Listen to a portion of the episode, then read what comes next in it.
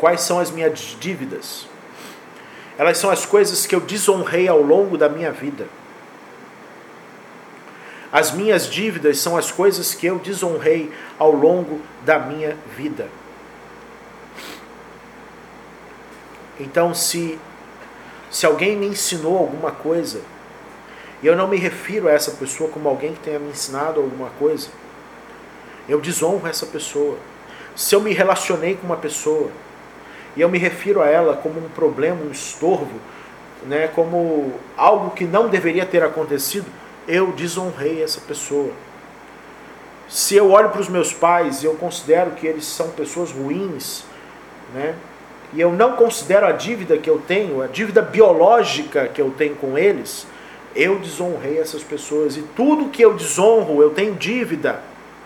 E tudo que eu constituo dívida, eu gero guerra, conflito interior. Não é só guerra com a pessoa, não. É guerra dentro de mim. Guerra dentro de mim. Tudo aquilo que eu rejeito, mesmo que seja um tempo da minha vida. Ah, nessa época da minha vida, eu queria esquecer, eu queria apagar. Eu queria não ter vivido. Isso vira doença dentro da gente tudo aquilo que eu rejeito, tudo aquilo que eu desonro, vira guerra. Então, no momento em que eu desonro o outro, eu estou criando uma possibilidade de conflito e guerra com o outro.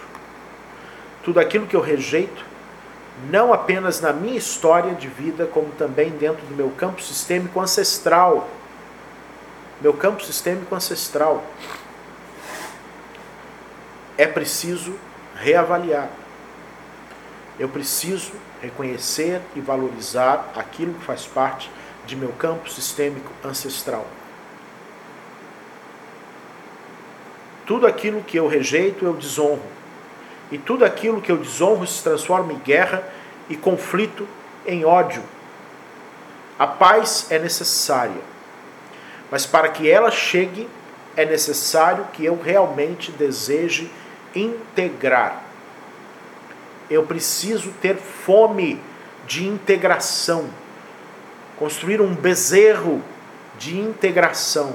Eu preciso ter um desejo genuíno, real, verdadeiro de pagar uma dívida. Isso serve para compreendermos aspectos históricos da humanidade e também para compreendermos aspectos particulares em nossas vidas.